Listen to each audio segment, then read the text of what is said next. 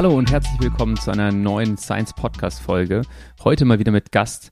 Äh, ich freue mich sehr, heute den einen Fahrer begrüßen zu dürfen, der meiner Meinung nach noch so ein bisschen unter dem Radar fliegt. Ähm, und das würde ich mal sagen, absolut zu Unrecht. Er ist gerade mal 22 Jahre alt, äh, hat schon eine Grand Tour Etappe gewonnen, Olympiateilnehmer, äh, aktueller Mixed Relay Weltmeister. Und in diesem Jahr hat er schon einigen Rennen so ein bisschen seinen Stempel aufdrücken können. Ich darf herzlich willkommen heißen Mauro Schmid. Hallo Mauro.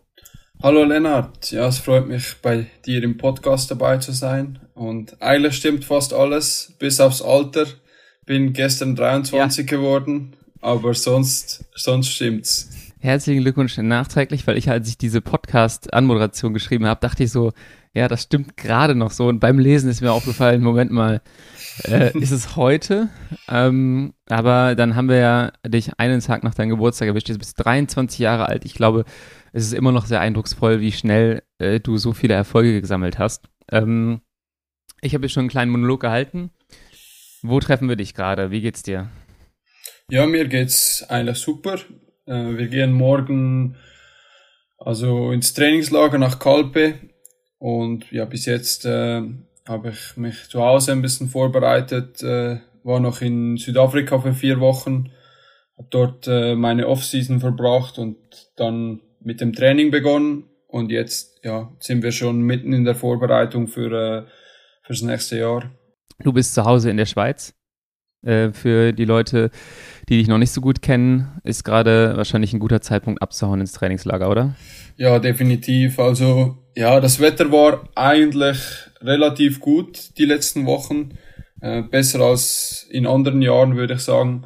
Aber wir hatten jetzt die, die letzten Tage war relativ kalt, äh, oft nass, relativ viel Regen und dann äh, ja die die längeren Ausfahrten sind dann schon relativ äh, ja streng. Also ich ich hab's ja. lieber, wenn es ein bisschen wärmer ist, ja. Ja, definitiv. Gehst du dann äh, auch auf die Rolle Indoor? Fährst du dann Indoor, wenn es richtig kalt wird bei euch? Ja, ich tra trainiere relativ äh, oft auf der Rolle. Jetzt gerade in dieser Zeit im Sommer äh, fast nie, aber äh, ja, wenn es kalt ist, äh, vor allem die kürzeren äh, Trainings mache ich dann lieber auf der Rolle, weil es oft auch, äh, ja, bis man mal angezogen ist und dann auch äh, in der Kälte ja, ich finde einfach für den, für den Körper, auch wenn man zwei, drei Stunden trainieren muss, äh, bei, bei null Grad, ist man danach ja nur schon wegen den Temperaturen äh, relativ äh, müde oder äh, es braucht ja. einfach auch viel Energie und dann ist es definitiv gut, wenn man äh, ein bisschen Abwechslung hat und auch mal ja, Indoor trainieren kann. Ähm, fangen wir mal ein bisschen von vorne an. Äh, wie bist du in den Radsport gekommen? Ich habe so ein bisschen auch Recherche betrieben. Du bist relativ häufig in verschiedenen Disziplinen an den Start gegangen. Erzähl mal ein bisschen was dazu. Ja, also ursprünglich habe ich mal mit äh, Mountainbike begonnen. Weiß gar nicht, wie alt ich da etwa war. Also bin schon Rennrad gefahren mit, mein, mit meinem Vater, mit meinem Großvater früher äh, aber mehr einfach äh, zum Spaß. Also ich bin schon relativ früh auf dem Rennrad gesessen, aber äh, mit Rennen habe ich dann auf dem auf dem Mountainbike begonnen. Da war ich, ja, ich denke elf oder zwölf Jahre alt.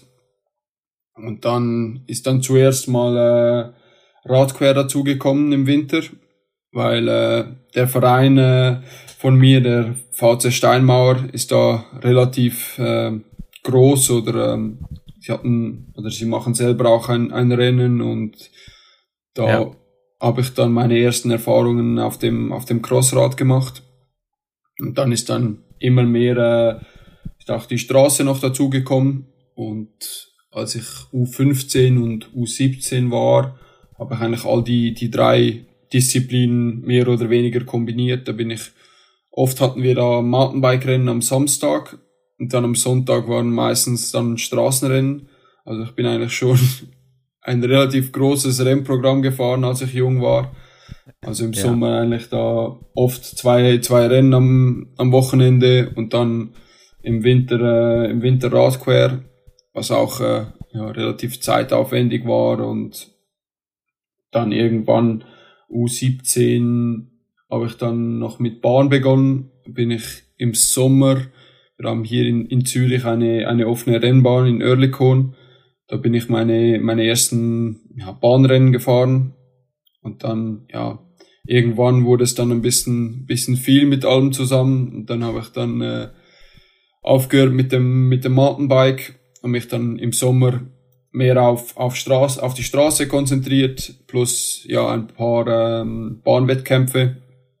Und dann im Winter bin ich bei den Junioren und ich glaube erstes Jahr U23 bin ich immer noch äh, Cross gefahren. Und äh, als ich dann äh, auf der Bahn ins Elite-Kader gekommen bin und Weltcuprennen fahren konnte, waren die halt auch im Winter. Und dann äh, ja, musste ja. ich mich auch äh, mit dem Cross irgendwo mal entscheiden, was ich, äh, was ich machen wollte. Und dann war einfach der, äh, der Anreiz für, für die Olympischen Spiele in, äh, in Tokio relativ groß. Und dadurch habe ich mich dann auch äh, ja, im Winter auf Bahn fokussiert und dann ja im Sommer einfach Straße. Ist das was, was du nochmal wieder, also wieder beleben würdest äh, in Zukunft, was du dir vorstellen kannst, vielleicht mal wieder Crossrennen zu fahren im Winter? Jetzt, wo, glaube ich, die Bahn in letzter Zeit eher wieder in den Hintergrund gerückt ist für dich? Ja, ich denke, fürs Training äh, wäre Cross äh, sicher was Gutes. Also ich wäre schon motiviert, wieder mal äh, äh, einige, einige Rennen zu fahren. Ich denke nicht wie früher, als ich da die, die ganze Saison gemacht habe. Das ist auch mit dem mit dem Programm, das ich auf der Straße habe, fast nicht möglich. Also eher so, dass ich mal ein paar Rennen, also als, als Vorbereitung für die, für die Straßensaison fahren, fahren möchte. Das äh, wäre ja. sicher cool, ja. Und so aus dem Mountainbike-Bereich mal so eine Art Cape Epic zu fahren, äh, hättest du da Bock drauf? Ja, Cape Epic, äh, das wäre sicher mal was etwas, was noch auf meiner To-Do-Liste ist. Ich bin jetzt äh, ja, vor allem als ich auch wieder äh, jetzt die, die vier Wochen in Südafrika war, bin ich dort äh, eigentlich nur auf dem Mountainbike gewesen. Und ja, es hat schon, hat schon richtig Spaß gemacht. Und vor allem auch das Escape Epic ist schon, ist etwas, das mich schon lange irgendwie ein bisschen, ja, anzieht. Würde ich gerne mal, würde ich gerne ja. mal fahren.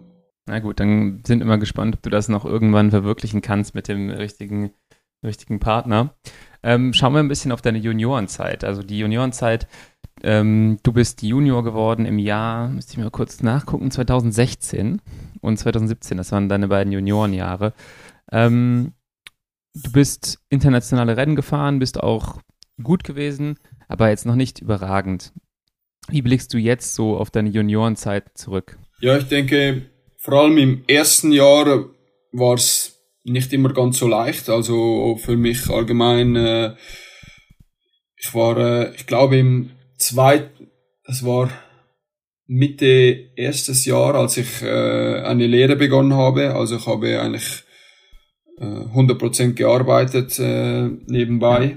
Das war dann sicher auch für, fürs Training nicht immer ganz so, so einfach. Und vor allem haben wir auch in der Schweiz äh, einen extrem starken äh, 98er Jahrgang also das, äh, das Nationalkader. Das wäre meine nächste Frage gewesen sogar, ja, wer deine Hauptkonkurrenten gewesen sind, weil ich auch Bilder gesehen habe von Podien oder auch, auch Mannschaften, wo du denkst, ah, die haben es eigentlich alle jetzt gepackt. Ne? Ja, das ist, das ist definitiv so und das hat natürlich für mich sicher auch, ähm, ja, war dann auch schwieriger, äh, ja, dich durchzusetzen oder ähm, dich zu empfehlen für einen, für einen Einsatz mit der Nationalmannschaft, eben weil dort bei Jahrgang 98 ist, äh, sind jetzt einige äh, World Tour, also Mark Hirschi zum Beispiel. Hirschi 98er, genau. Stefan Bissecker, äh, Joel Sutter.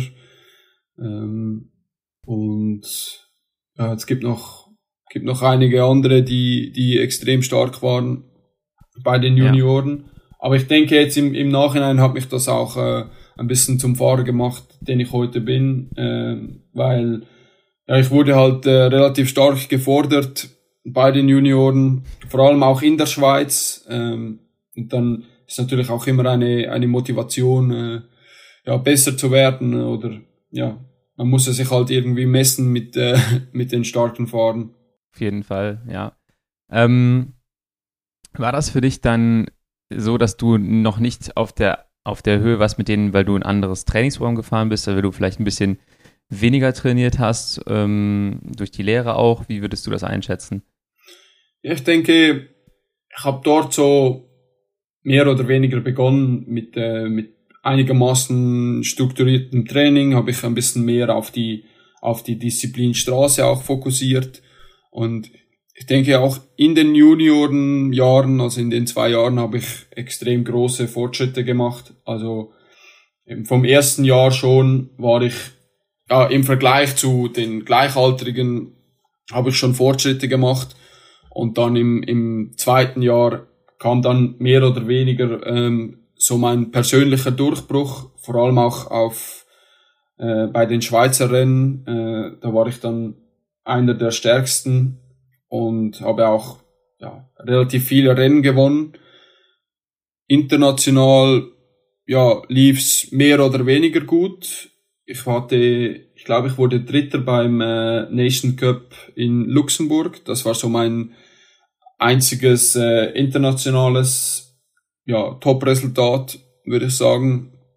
Und bei den anderen Rennen manchmal, ich denke, es wäre mehr drin gelegen bei den, bei den Junioren, aber oft auch dann vielleicht bei den größeren Rennen ein bisschen Pech dazugekommen oder mal eine kleine Verletzung oder, oder Krankheit, dass ich dann vielleicht nicht ganz das Potenzial abrufen konnte, wozu ich eigentlich fähig gewesen wäre. Du hast auch deine ersten ähm, WM-Einsätze bekommen. Ich weiß nicht, wie es auf der Bahn ausschaute, aber auf der Straße bist du in, in Bergen gefahren. Wie war das für dich so? Ist das so ein erster Fingerzeig gewesen für dich, dass es in die, in die richtige Richtung geht? Also ich wäre eigentlich schon ziemlich sicher die WM im ersten Jahr gefahren, weil ich war da so gegen Ende Saison wurde ich eigentlich immer besser und äh, ich habe mir dann kurz vor der WM das äh, Handgelenk gebrochen äh, beim GP Rübliland dadurch wurde ich dann, äh, ja, konnte ich äh, die WM im ersten Jahr nicht bestreiten. Das war dann auch umso mehr äh, Motivation im zweiten Jahr dort in Bergen äh, ja, ein gutes Resultat herauszufahren. Hatte ja relativ eine, eine gute Saison, würde ich sagen. Und dann äh, ja in Bergen, ich glaube Ende Jahr war ich dann wie ein bisschen auch, äh, ja, kann man sagen, vielleicht ausgebrennt. Äh, hatte dann ja noch ein relativ äh, großes Rennprogramm zudem mit der mit der Lehre, mit dem Training, das ich ähm, vielleicht nicht ganz so ausüben konnte, wie ich es mir gewünscht hätte.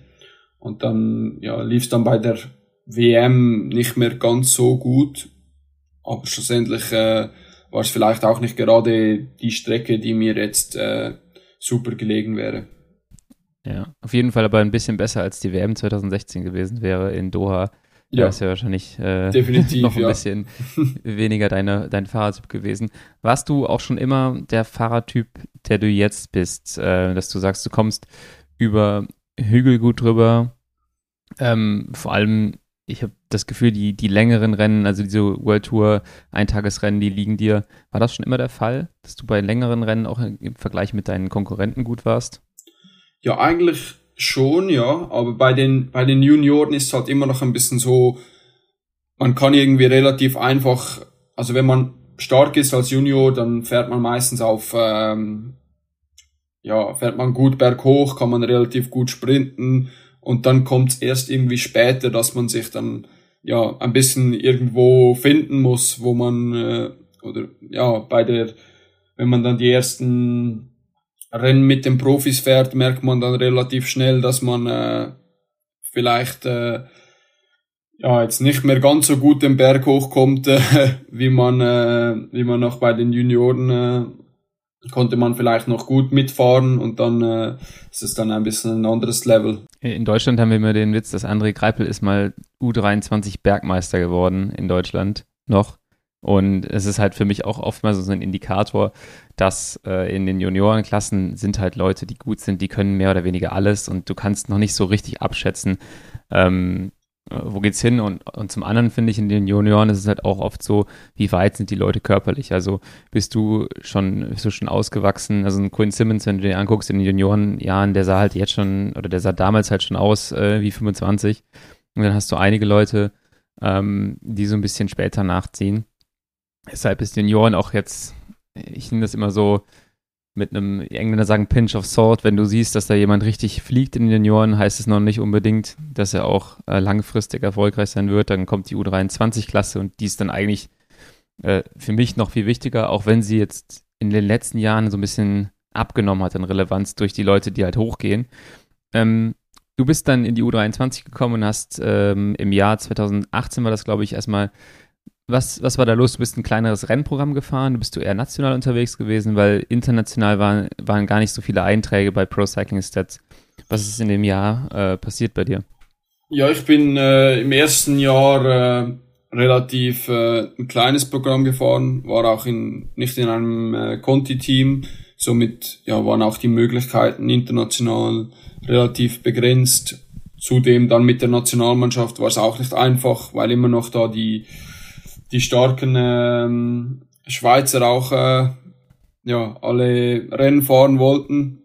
Dann auch noch den 97er und den 96er Jahrgang, äh, wo es auch äh, einige sehr starke Schweizer gibt. Äh, durch das war es dann für mich fast unmöglich, mich irgendwie für, für ein Rennen mit der Nationalmannschaft zu empfehlen.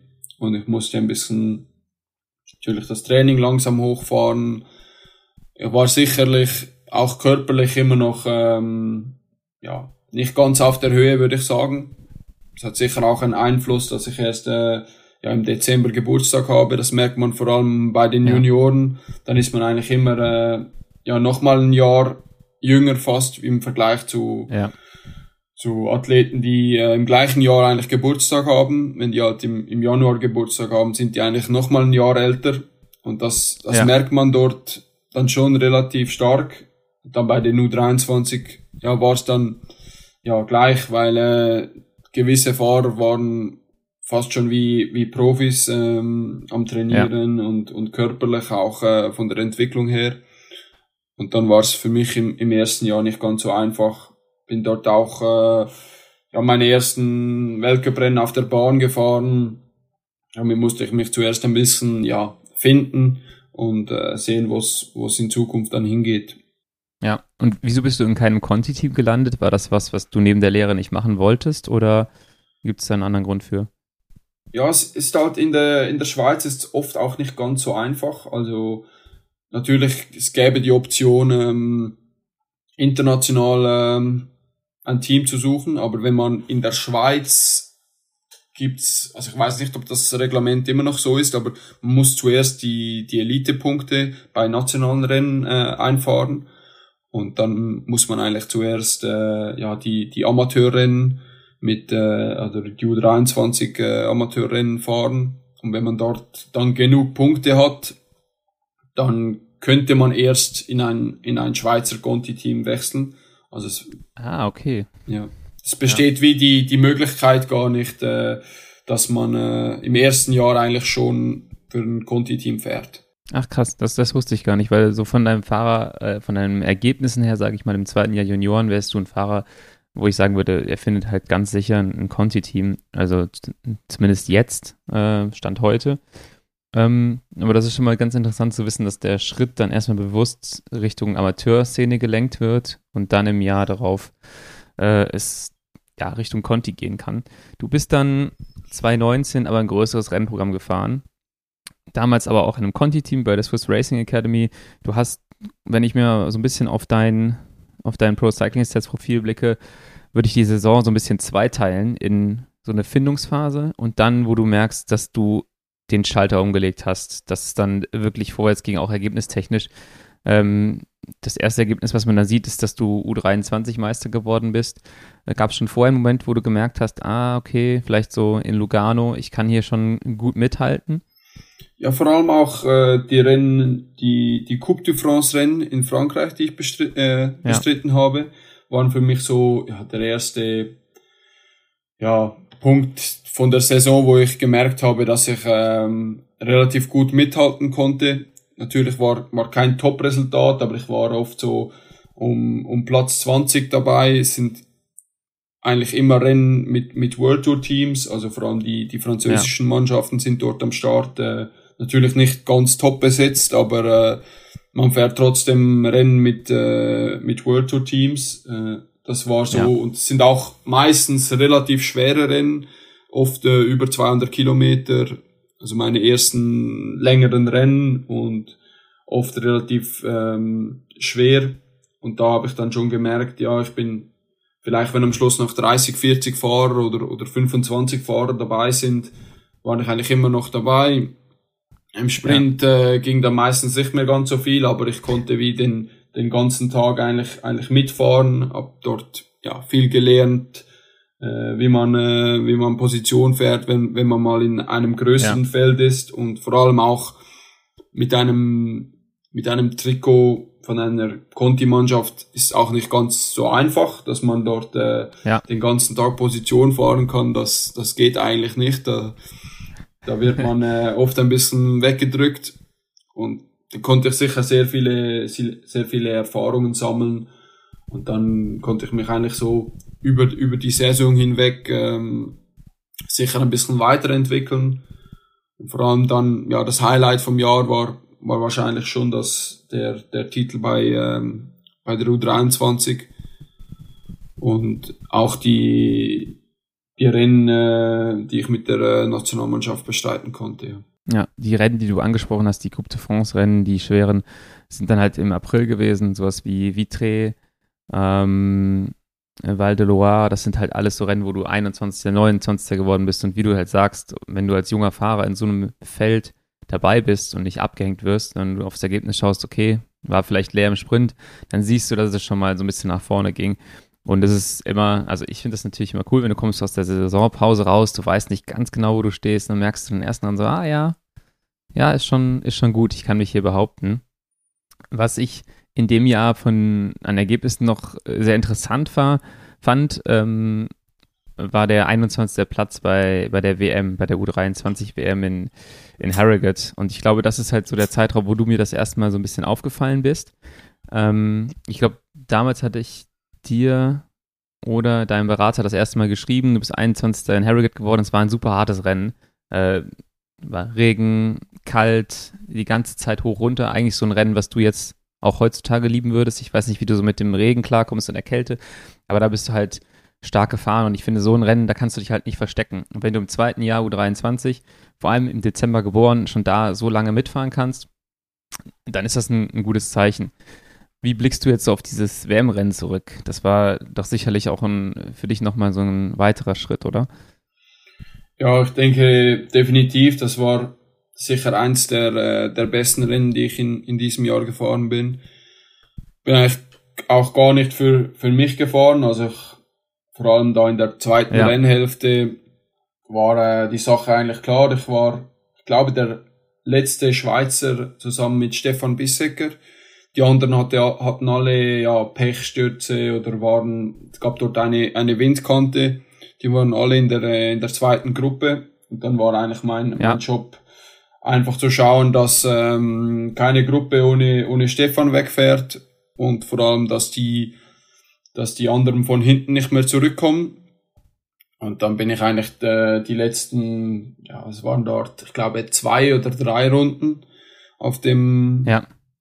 Drei, zwei, drei Schlussrunden und dort bin ich das meiste eigentlich fast von, von vorne gefahren oder habe da die, die Löcher zugefahren. Und dann als ähm, dann die Gruppe mit, mit Stefan ging, war ich dann wirklich leer und bin dann einfach noch ins Ziel gefahren und schlussendlich habe ich dann gesehen, ja, ich bin trotzdem noch 21. geworden und für mich was noch so, ja, spannend war oder als ich dann die, die Rangliste, ja, mal durchgegangen bin und gesehen habe, wie viele Fahrer eigentlich schon World Tour sind und Ja, oder schon einen Vertrag unterschrieben haben für, für das kommende Jahr.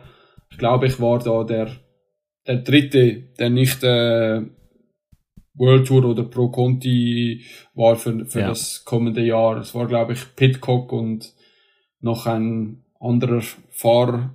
Und ich war, ähm, ja, in dieser Gruppe waren wirklich nicht mehr viele, die, die Conti, die Conti gefahren sind. Und das war für mich dann wie Ja. schon eine Bestätigung, dass ähm, die Leistung schon ja, relativ gut war für mich. Ist das so der Punkt gewesen, wo du das erste Mal mit einem Profivertrag geliebäugelt hast? Äh, oder hast du vorher schon mal so gesagt, ja, es ist im Bereich des Möglichen bald? Ich denke jetzt so im, im Nachhinein ist es schwierig zu sagen, wo ich so das erste Mal äh, das für äh, realistisch empfunden habe. Aber ich denke, es gehört auch, gehört auch irgendwie dazu, dass man, also das war eigentlich schon immer mein Ziel, würde ich sagen.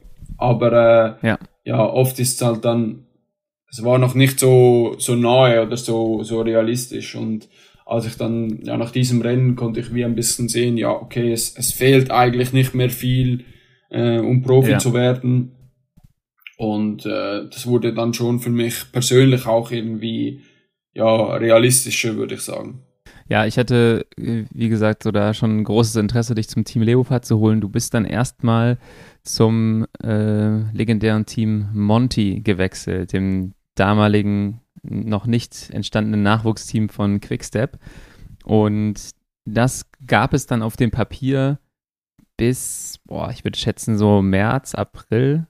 Ähm, ich hatte im Februar, März dann schon mal gehört, dass es so ein paar Schwierigkeiten mit dem Team äh, gibt und vor allem bist du dann auch nochmal gut in die Saison gestartet. Auch wieder mit so einem typischen Ergebnis. Das ist jetzt keins, was dir einen World Tour Vertrag gibt, aber ich, ich spreche von dem äh, Rennen auf Mallorca, Tramontana Classic, Punkt 1 Rennen, du bist 18. geworden.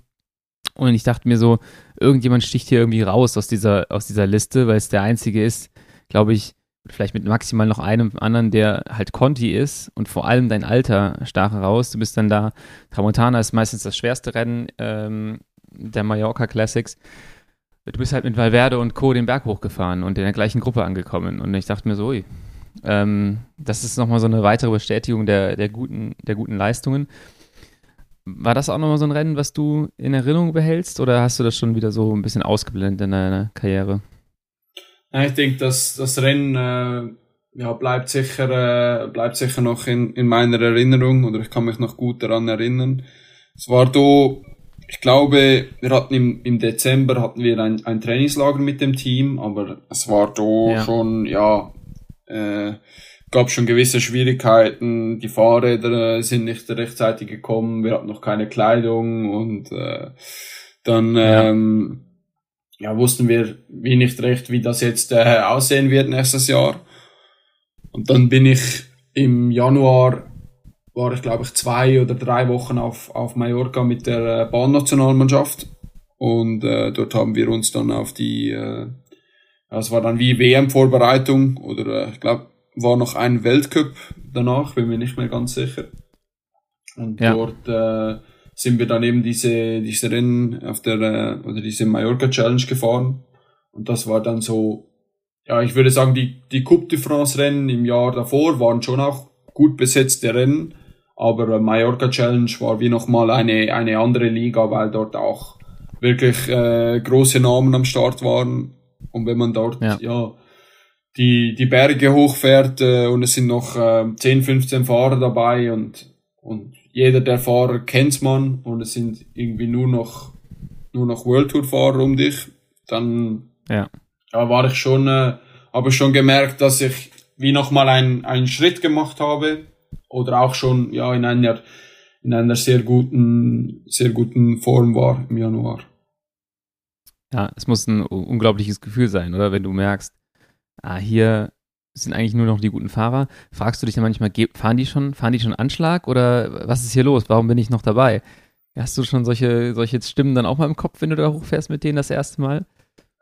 Ja, also ich glaube, ich kann mich noch ziemlich gut erinnern, vor allem dort äh, an, ans Finale von diesem Rennen. Und ähm, ja, die Berge, die Berge in Mallorca sind nicht extrem lang und oft auch nicht extrem steil. Also es geht wirklich einfach ja. darum, zum ja am Rad zu bleiben. Und ja, ich habe mir dort einfach gesagt, ja, jetzt schaue ich einfach aufs Vorderrad von von äh, dem Fahrer vor mir und dann bleibe ich einfach dran so lange wie es geht. Und irgendwie, äh, ja, am Schluss war ich immer noch dabei und das war für mich schon so, ja, ein kleines, äh, ein kleines Highlight äh, vom Jahr schon mal. Ähm, das Jahr ging dann weiter, als das Team Monty äh, sich aufgelöst hat, warst du ohne Vertrag. Ich hatte das dann, äh, wie gesagt, auf Twitter, glaube ich, schon vorzeitig gesehen und dachte mir, na gut, mal gucken, wer da, wer da frei wird. Und habe ich deinen Namen gesehen, dachte mir, naja, schauen wir mal, ob wir, äh, ob du ein Rennprogramm suchst. Du hast dich damals dann fürs Team Leopard entschieden. Wir haben uns das erste Mal in unserem Bitburger Trainingscamp gesehen in Deutschland, in der Eifel. Ähm, und da hast du eigentlich eine, für das, für das Rennprogramm, was wir noch hatten in dem Jahr, weil es ja auch ein Jahr war mit, mit Covid, hast du schon die Rennen gut genutzt, die du gefahren bist. Also äh, Czech Cycling Tour hast du ein Top-10-Ergebnis geholt, auch wieder gegen starke Konkurrenz. Und dann vor allem die Tour de Luxemburg war halt nochmal so ein Rennen, wo man sagt, ah, guck mal, das ist auf jeden Fall der Fahrer von uns, der da am besten mitfahren kann. Und wir hatten, glaube ich, einen ganz guten Kader in dem Jahr. Ähm, du bist dort Siebter auf einer Etappe geworden und Elfter in der, in der Gesamtwertung. Ist leider am letzten Tag gerade so knapp aus den Top Ten ge, gerutscht. Waren das dann die Momente, wo du dann den Schritt zum Profivertrag gemacht hast oder hast, weil du bist im Jahr darauf Profi geworden? Ähm, oder ab wann ging das Interesse des Teams los? Ja, ich würde sagen, es war natürlich ein extrem schwieriges Jahr im da, ich glaube, das war Ende Februar, als dort klar wurde, dass es nicht weitergeht mit dem, mit dem Team Monty. Und ich glaube, es ging ja. nicht mal zwei Wochen, da hatte ich, ähm, hatte ich den Vertrag bei Leopard unterschrieben. Also es war dann für mich, äh, ja, schlussendlich auch äh, ein wenig äh, Glück, dass ich dort noch äh, ein Team gefunden äh, habe, weil vor allem dann zwei Wochen später äh, hatten wir Lockdown, also ich habe eigentlich unterschrieben. Ich glaube, ja. ich bin dann noch ein Rennen gefahren in Frankreich, das war dann schon ein bisschen auf der Kippe. Es, mir war, ah, es war nicht ja. ganz klar, ob es jetzt noch... Nee, ja, Lileas, GP ja. Lileas, genau, stimmt.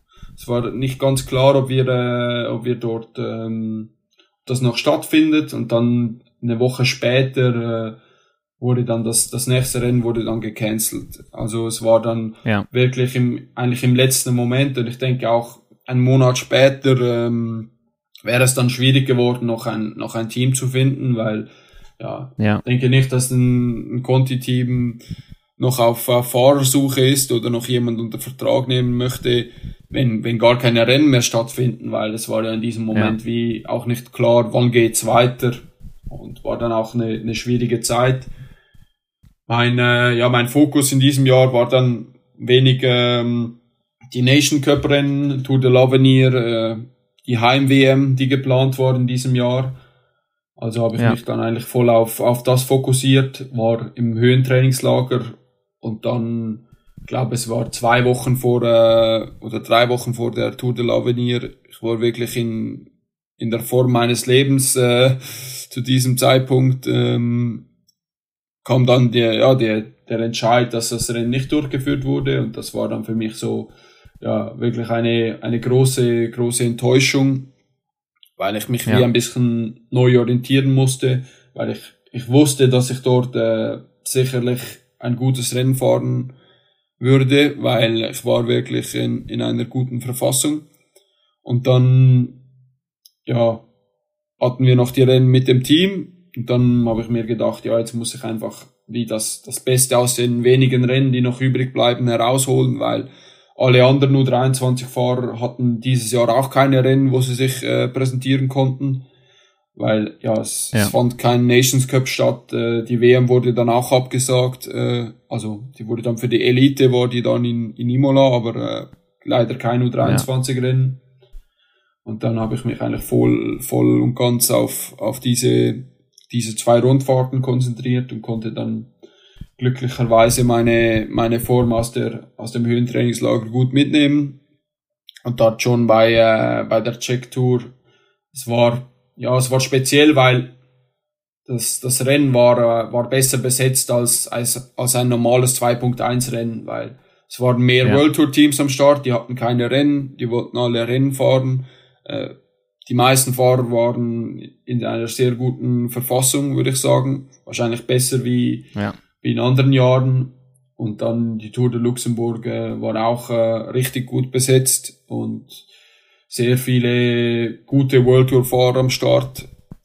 Und dort konnte ich mich dann wirklich eigentlich von den anderen Conti-Fahrern oder von den von den anderen U23-Fahrern ein wenig ähm, abheben. Ich glaube schon Check-Tour war ich bei der, ähm, wir hatten dann nicht so ein gutes Mannschaftszeitfahren. Das hat es ein bisschen schwierig gemacht dann für, äh, für das GC. Ja. Aber bei der, äh, bei der Königsetappe wurde ich Fünfter oder Sechster. Ich weiß gerade nicht Sechster, mehr genau. Ja. Äh, und dort äh, waren auch noch nur, nur noch Top-Fahrer am Schluss dabei. Und da konnte ich mich schon mal so wie ein erstes Mal ein bisschen äh, abheben. Und dann auch ja, bei der äh, Tour de Luxemburg, da war auch die, war ich auch bei der Königsetappe, war ich vorne dabei in einer äh, kleinen Gruppe und dort waren wirklich äh, eigentlich alles Top-Fahrer dabei. Und ich glaube, das war dann auch der, der ausschlaggebende Punkt, äh, wo ich mich, äh, wo Teams vielleicht ein wenig auf mich aufmerksam geworden sind, ja. Ja. Okay, du bist ich erinnere mich auch gerade, du hast relativ spät auch noch dann unterschrieben ähm, für das Jahr 2021 äh, Team Quebeca Assos. Ähm, war, wie war das jetzt rückblickend für dich, in, in dem Team deine erste Saison zu fahren? Würdest du sagen, äh, jetzt ohne groß vorwegzugreifen auf die Ergebnisse, die du gefahren bist, würdest du sagen, es war das richtige Team, Team zur richtigen Zeit für dich dann? Ja, ich denke, zu diesem Zeitpunkt war ich mir vielleicht nicht ganz sicher, ob ich wirklich schon, äh, schon bereit war, weil für mich im Jahr 2020 äh, habe ich dann meine Lehre abgeschlossen, konnte eigentlich das ja. erste Mal äh, richtig trainieren. Also im Jahr davor hatte ich, glaube ich, 15 oder vielleicht 16, 17.000 Kilometer max. Also wirklich nicht das, ähm, das Trainingsvolumen, das man eigentlich äh, hat, wenn man World Tour fährt. Und dann ja. im 2020 äh, habe ich versucht, das ja schrittweise hochzufahren. Kann natürlich auch nicht äh, vom einen auf das auf das nächste Jahr äh, 10.000 Kilometer mehr fahren oder äh, das Doppelte trainieren. Ja. Es war immer ein bisschen eine Gratwanderung. Ich hatte natürlich auch viel mehr Zeit, mich zu erholen, weil ich nicht mehr ähm, von morgens sieben bis am Abend um fünf äh, gearbeitet habe und den ganzen Tag auf den Beinen war konnte ich dann schon auch äh, ja im Training natürlich ja massiv Fortschritte machen, aber trotzdem war ich dann nicht ganz überzeugt, ob ich jetzt wirklich schon das Level habe, äh, in der World Tour zu fahren. Dann hast du aber auch schon relativ schnell große Einsätze bekommen. Wie kam das zustande? Also du bist im ersten Jahr direkt ähm, Strade gefahren. Du, bist die, du hast den Auftakt gemacht, äh, den französischen Rennen Tour de la Provence äh, Dash Classic, Royal Drum Classic, auch alles schwere Rennen. Ähm, hast du dich da empfehlen können? Hat das Team dann da auch direkt gesehen, so okay, ähm, den können wir mitnehmen zur Strade oder war das über den Winter schon klar, dass du das fahren würdest? Nein, ich glaube, das war, das war definitiv nicht, nicht geplant, äh, anfangs, anfangs vom Jahr. Äh, ich hatte natürlich auch ein wenig profitiert, dass wir vielleicht nicht die, die, die größte Leistungsdichte hatten im Team. Also wir hatten ja. sicherlich eine gute Mannschaft, aber ähm, es hat dann auch, äh, man konnte relativ schnell sich empfehlen, vielleicht auch mal ein, ein größeres Rennen zu fahren. Bin ja relativ gut in, in, in die Saison gestartet, ähm, konnte da immer meine, meine Helferdienste verrichten und äh, war auch schon in relativ einer guten Verfassung im, im Trainingslager. Das hat natürlich sicher äh, geholfen, ja, mich zu empfehlen. Und dann kam noch mein, ähm, mein Background ähm, aus dem Cross dazu und dann hat das Team gesagt, ja, ja. Strade wäre doch was für dich. Und dann habe ich gesagt, ja, ich wäre, ich wäre motiviert, das wäre sicher ein, ein cooles Rennen. Und so bin ich dann irgendwie ein bisschen in die, in die größeren Rennen, ähm, ja, so reingerutscht. Und dann, äh, ja, Giro war dann extrem spontan, weil äh, ja, die Mannschaft, ja, wir hatten einige Fahrer, die, die krank waren oder verletzt und dann, ich glaube, ich habe das zwei Wochen vor dem, vor dem Giro, habe ich das, haben sie mir, haben sie mich angerufen und gefragt, ja, möchtest du Giro fahren? Äh, sie haben es mir ein wenig offen gelassen, weil schlussendlich mein, mein Coach hat gesagt, ja, du bist schon, du bist ready, ich glaube an dich, aber äh, ich selber war jetzt noch nicht so überzeugt, ob ich da drei Wochen durchhalten werde.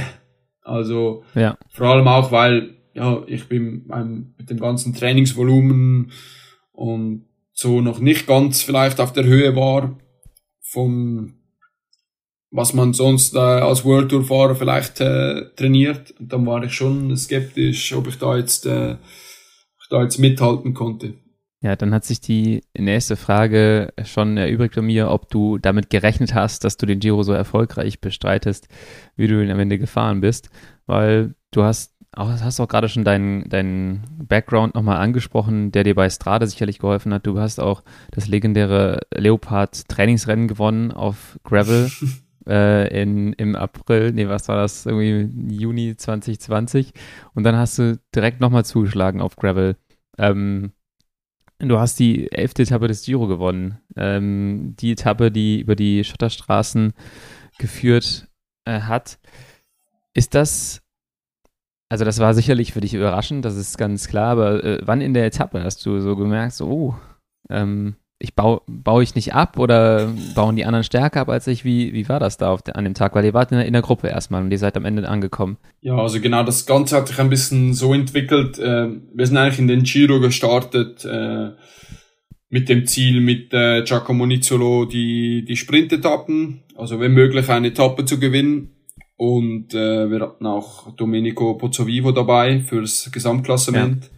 Dann war halt so die erste, die erste Woche war ja mein Auftrag auch relativ klar. Also es gab schon mal die Möglichkeit, vielleicht in eine Gruppe zu gehen, aber jetzt nicht, ähm, ja, das ist nicht, war nicht Priorität beim Team, weil bei den Sprintetappen war eh klar, was, was unser Job war und äh, bei den anderen Etappen stand auch eher im Vordergrund, dass wir äh, ja, Domenico so gut wie möglich unterstützen und dann ist er äh, durch einen Sturz, ich glaube, war das achte oder neunte Etappe, ist er ausgefallen.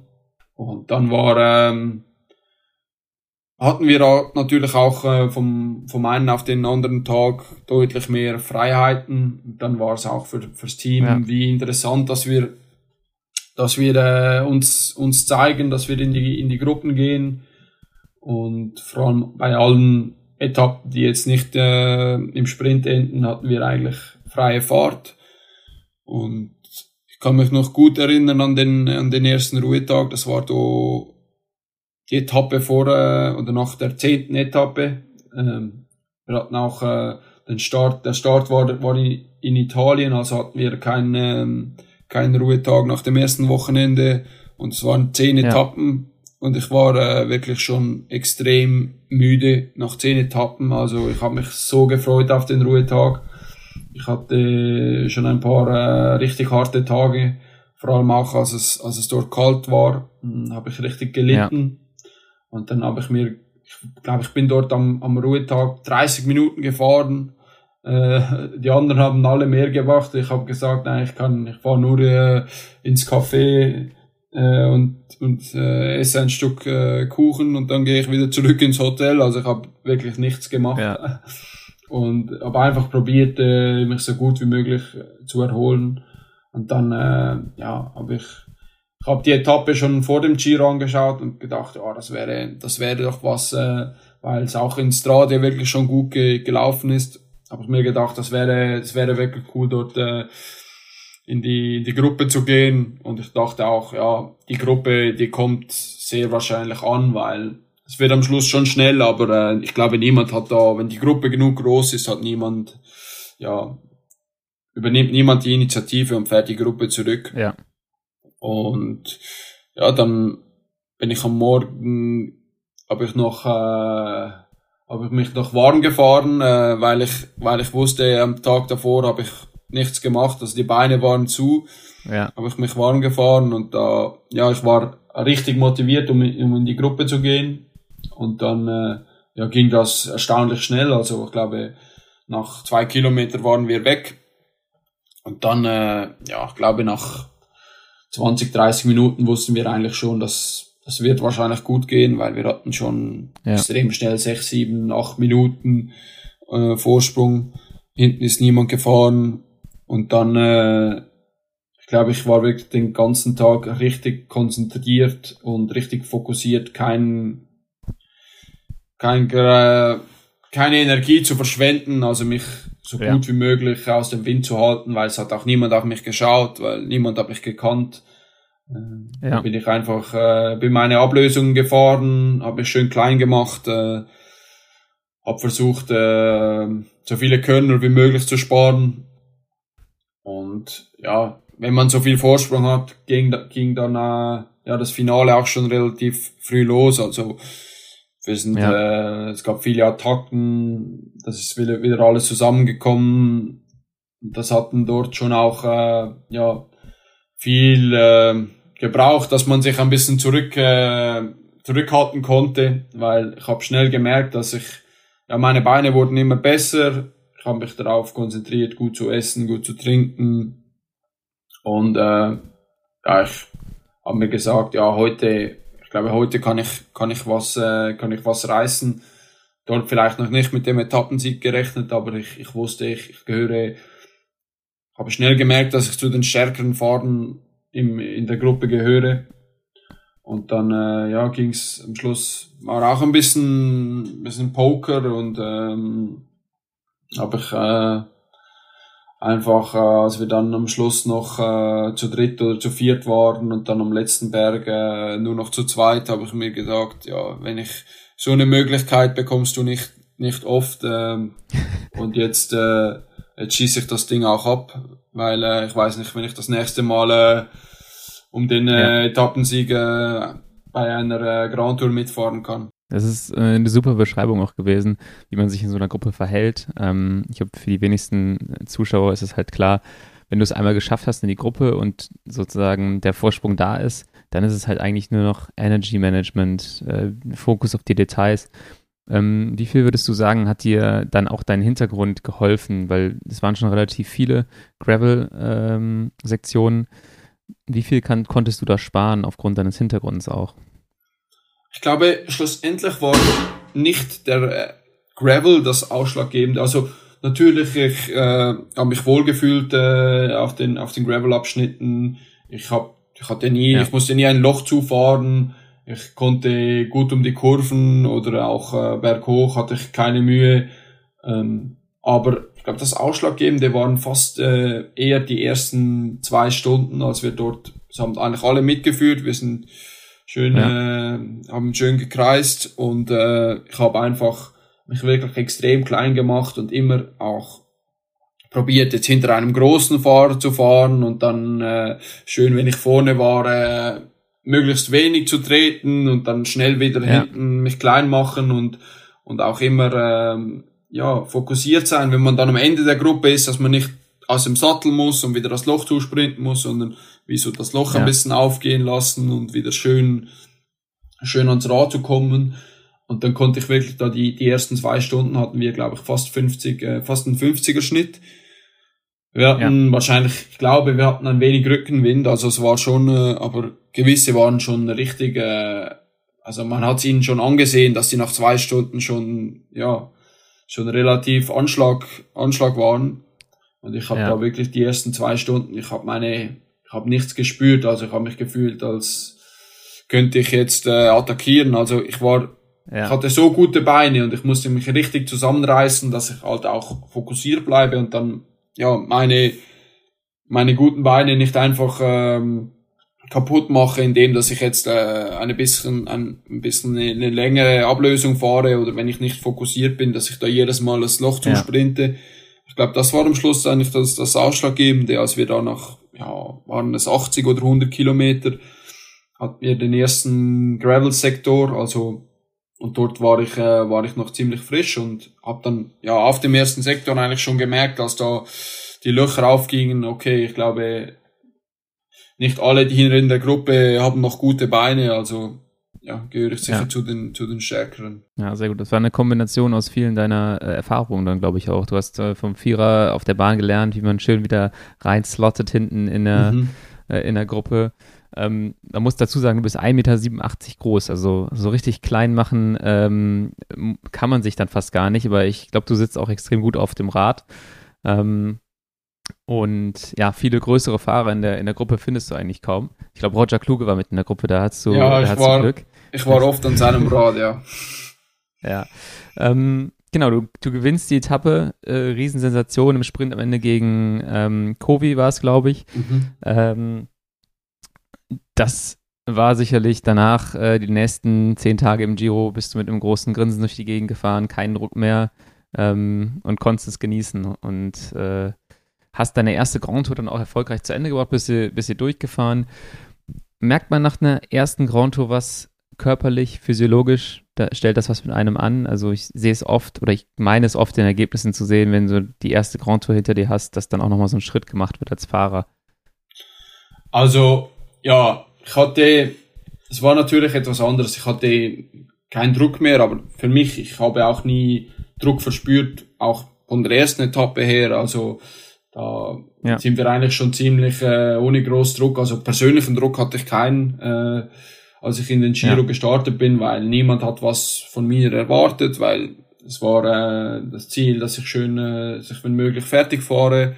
Aber äh, selbst das war, äh, ich glaube, nicht jeder im Team war überzeugt, dass ich jetzt da gut durchkomme, weil ich hatte eigentlich noch nie eine, eine, ich glaube, meine längste Rundfahrt vor dem Giro war sieben oder sechs oder sieben Etappen. Also es war ja. wirklich etwas anderes. Und vor allem auch, ich kann mich noch super an den Tag nach dem Sieg erinnern, weil äh, ich glaube, habe vielleicht nicht so gut gegessen, nicht so gut geschlafen. Äh, nach dem Sieg und äh, ich bin, glaube der Erste gewesen, der, der äh, dort abgefallen ist und glaube ich wurde auch Letzter in der Etappe, habe mich dort im Regen ins, ins Ziel gekämpft und dann ja. ja die ganzen, die ganze letzte Woche war ich eigentlich ja jeden Tag äh, richtig Limit, also ich hatte noch nie, ich musste noch nie so leiden in meinem Leben. Also das ist wie, das kann man fast nicht beschreiben, weil man muss schon immer leiden, bei den Rennen. Also mal mehr oder mal ja. weniger, aber wenn man, wenn man um den Sieg mitfährt, dann, dann muss man immer richtig tief gehen. Aber es waren wie andere Schmerzen, weil äh, die Beine waren schon leer beim, beim Start von der Etappe und äh, war da froh, wenn ich beim, beim Gruppetto noch mitfahren konnte. Also es war wirklich äh,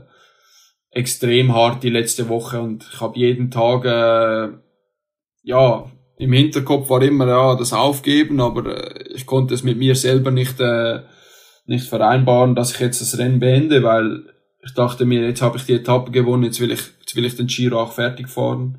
Bin dann ja. auf der 16. Etappe, ich glaube das war oder 15. oder 16. Etappe, dort äh, die die Etappe, die Victor äh, gewonnen hatte, bin ich äh, ja. am Anfang auf der Brücke noch gestürzt. Ich glaube, da waren um, einige Fahrer aufgegeben sind wir mit über 60 äh, Stundenkilometer äh, bin ich dort über den äh, über den Asphalt äh, gerutscht und ich hatte die ganze okay. Seite offen also ich war von von oben bis unten war ich ein äh, eingebunden ähm, und ja. konnte dann auch nicht mehr gut schlafen hatte so so viele Schmerzen also es war diese Etappe schon fertig zu fahren und dann jeder weitere Tag war war wirklich Horror bis, bis am Schluss zum Zeitfahren, also fast nicht mehr. Also mein, mein Unterarm war auch äh, alles aufgeschürft, also ich konnte fast nicht im, im Zeitfahrlenker äh, fahren und dort noch die, was waren das, glaube ich, 30 oder 40 Kilometer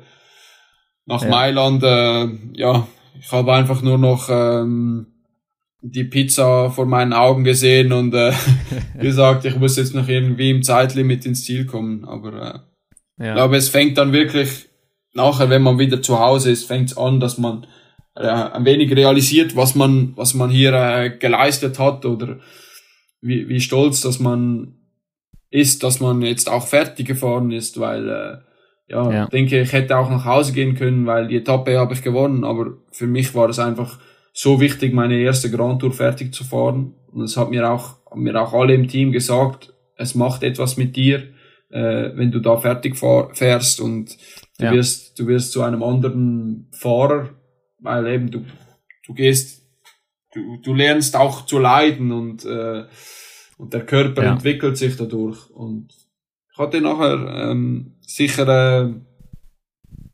einige Tage war ich, äh, war ich richtig müde und hab da hatte nachher ein bisschen Mühe wieder äh, wieder ins Training zu finden, aber schlussendlich äh, ja. glaube ich hat diese diese erste Grand Tour hat sicher äh, viel, äh, viel ausgemacht. Ja. Ja, es ist super spannend, also wie du auch, wie man auch als Fahrer charakterlich wächst. Man hat, man setzt sich halt vielen Situationen aus, die einem dann später in der Karriere sicherlich helfen. Also den, die schlechten Erfahrungen, die du gemacht hast, die bringen dich ja super, super weiter. Ich denke mal, so eine dritte Woche beim Giro, da merkst du dann vielleicht auch so, ja, ich habe gar keinen Bock, GC-Fahrer zu werden, auch wenn ich, wenn ich schnell berghoch fahren könnte. Dass ich dann denke, boah, wenn du dann irgendwie Vierter oder Fünfter im Gesamtklassement bist oder noch weiter vorne und du hast so einen miesen Tag, wie du ihn gerade beschrieben hast. Ähm, ja, ich glaube, das ist sowieso nicht das, äh, wo, du deine, wo du deine Zukunft hast, auch wenn du, wenn du halt schon phasenweise sehr schnell berghoch fahren kannst. Oder siehst du da irgendein Potenzial in die Richtung? Ich denke, ich sehe mein, ja, das Potenzial eher bei so äh, kürzeren Rundfahrten im GC, ähm, wo es jetzt so nicht vielleicht Paris Nizza. Äh, genau, also jetzt auch dieses Jahr eben wie Belgien Rundfahrt ist es nicht ganz so bergig, aber äh, auch vielleicht Tour de Romandie, vielleicht einmal Tour de Suisse. Da denke ja. ich über über diese Zeiträume könnte ich es mir vorstellen, auch mal auch mal GC zu fahren. Muss sicher noch für die für die längeren Berge da müsste ich mich noch entwickeln oder äh, ja, das Training vielleicht ein bisschen umstellen oder äh, ein bisschen leichter werden. Aber äh, ich denke, ja. solche Rennen könnte ich mir vorstellen, äh, auch mal auch mal GC zu fahren. Aber äh, ich denke, eine Grand Tour, das, da bin ich der, der falsche Fahrtyp dafür, ähm, um, um, um drei Wochen äh, und vor allem die, die ganz langen Berge und die steilen Berge, das, das liegt mir zu wenig. Da, ja. da bin ich der falsche Fahrtyp dafür. Ähm, Zeitfahren hättest du allerdings dafür, ganz so schlecht am Zeitfahren bist du ja nicht. Ähm, bist da durchaus konkurrenzfähig. Hast du auch nochmal gezeigt, als du bei der U23 WM in Leuven dann gedacht hast, hinten raus, ich fahre jetzt mal solo weg ähm, aus der Gruppe. Du bist dann, boah, ich glaube, fünf Kilometer vor Ziel am letzten Berg oder in den letzten Berg rein von, weißt du, von Arthur Klukas eingeholt worden. Mhm. Die war damals Teamkollegen dem Team Leopard. Ähm, an dem Tag auch gute Beine gehabt. Ich glaube, das ist auch so ein, das ist so ein typisches Rennen, wo ich halt sage, das, das, das liegt dir.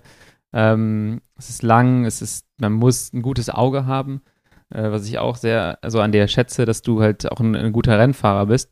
Mit dem Auge dafür für die Situation. Du hast erstmal die richtige größere Gruppe erwischt, die gegangen ist auf dem Kurs und hast dich aus der Gruppe nochmal abgesetzt. Wie, wie war die WM U23 in Leuven für dich und hat auch schon Hattest du auch schon im Hinterkopf, dass das Team Schwierigkeiten hat, weil das Team Quebecer Astros ist ja am Ende des Jahres dann zugemacht worden.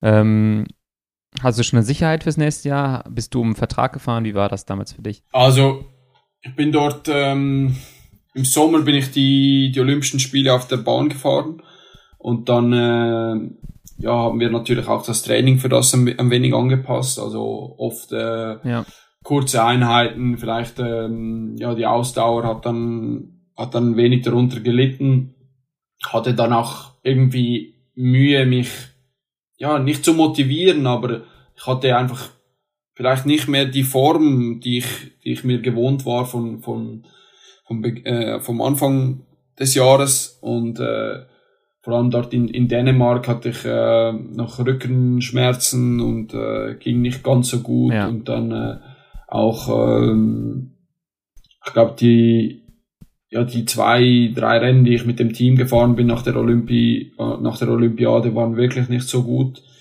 Und dann, ähm, ja, wollte ich eigentlich zuerst die, die WM äh, bei der, bei der Elite fahren und dann habe ich mich dort mit, äh, mit dem Nationalcoach Michael Albasini, ja, haben wir das besprochen und er hat gesagt, komm, fahr doch die U23, weil äh, ich habe niemand, der dort äh, auf ein Resultat fahren kann und das könntest du gut abschießen und ja. habe ich ihm gesagt, ja okay, komm, mache ich. Ähm, dann bin ich auch noch das Mixed Relay da dort gefahren und ähm, konnte mich dann wirklich äh, motivieren und ähm, haben mir gesagt, ja jetzt heute, also schlussendlich geht's um einen Vertrag, weil ich wusste schon von einigen Teams, dass ja, ich hatte jetzt nicht wirklich Angst, dass ich keinen Vertrag bekomme, weil wenn du im ersten Jahr ja. äh, eine Giro-Etappe gewinnst, dann, ja, dann kommen meistens irgendwelche Anfragen. Also ich hatte jetzt nicht ja. wirklich extrem Angst, dass ich ähm, ohne Vertrag dastehe. Es war schon ein wenig so, äh, es war schon eine Anfrage von Quickstep da vor dem Rennen. Also es war, wir waren da noch ein wenig in, in Verhandlungen und äh, es war noch nicht klar, ob sie mich, äh, ob sie mich nehmen möchten und dann habe ich mir selber halt auch gesagt, ja, jetzt kann ich heute noch mal wie beweisen, was ich eigentlich drauf habe. Ähm, ja. Auch wenn es nur U23 ist, aber äh, schlussendlich ähm, ja, will ich mich einfach irgendwie zeigen im Rennen und äh, ja, probieren hier, äh, hier Weltmeister zu werden, wenn möglich. Weil dann ähm, ist sicher ähm, einfacher da, ähm, einen Vertrag zu unterschreiben. Und dann, äh, ja, habe ich dort die gute Gruppe erwischt und am Schluss dachte ich mir dann, äh, ja, die Gruppe ist dann leider nicht ganz so gut gel äh, gelaufen. Also es gab auch Fahrer, die, die andere Interessen hatten oder die, die ihren Leader hinten hatten. Und dann ja. habe ich dann attackiert äh, eine Runde vor Schluss. Und am Schluss, ja, es waren fünf Kilometer, aber es war extrem knapp, weil wenn ich noch, sage ich mal, Kilometer weitergekommen wäre, dann hätte ich es auch ins Ziel geschafft, weil äh, dort sind alle voll den Berg hochgefahren und oben haben sich alle wieder angeschaut. Also ich wurde eigentlich eingeholt und dann ist niemand mehr gefahren. Äh, also ja.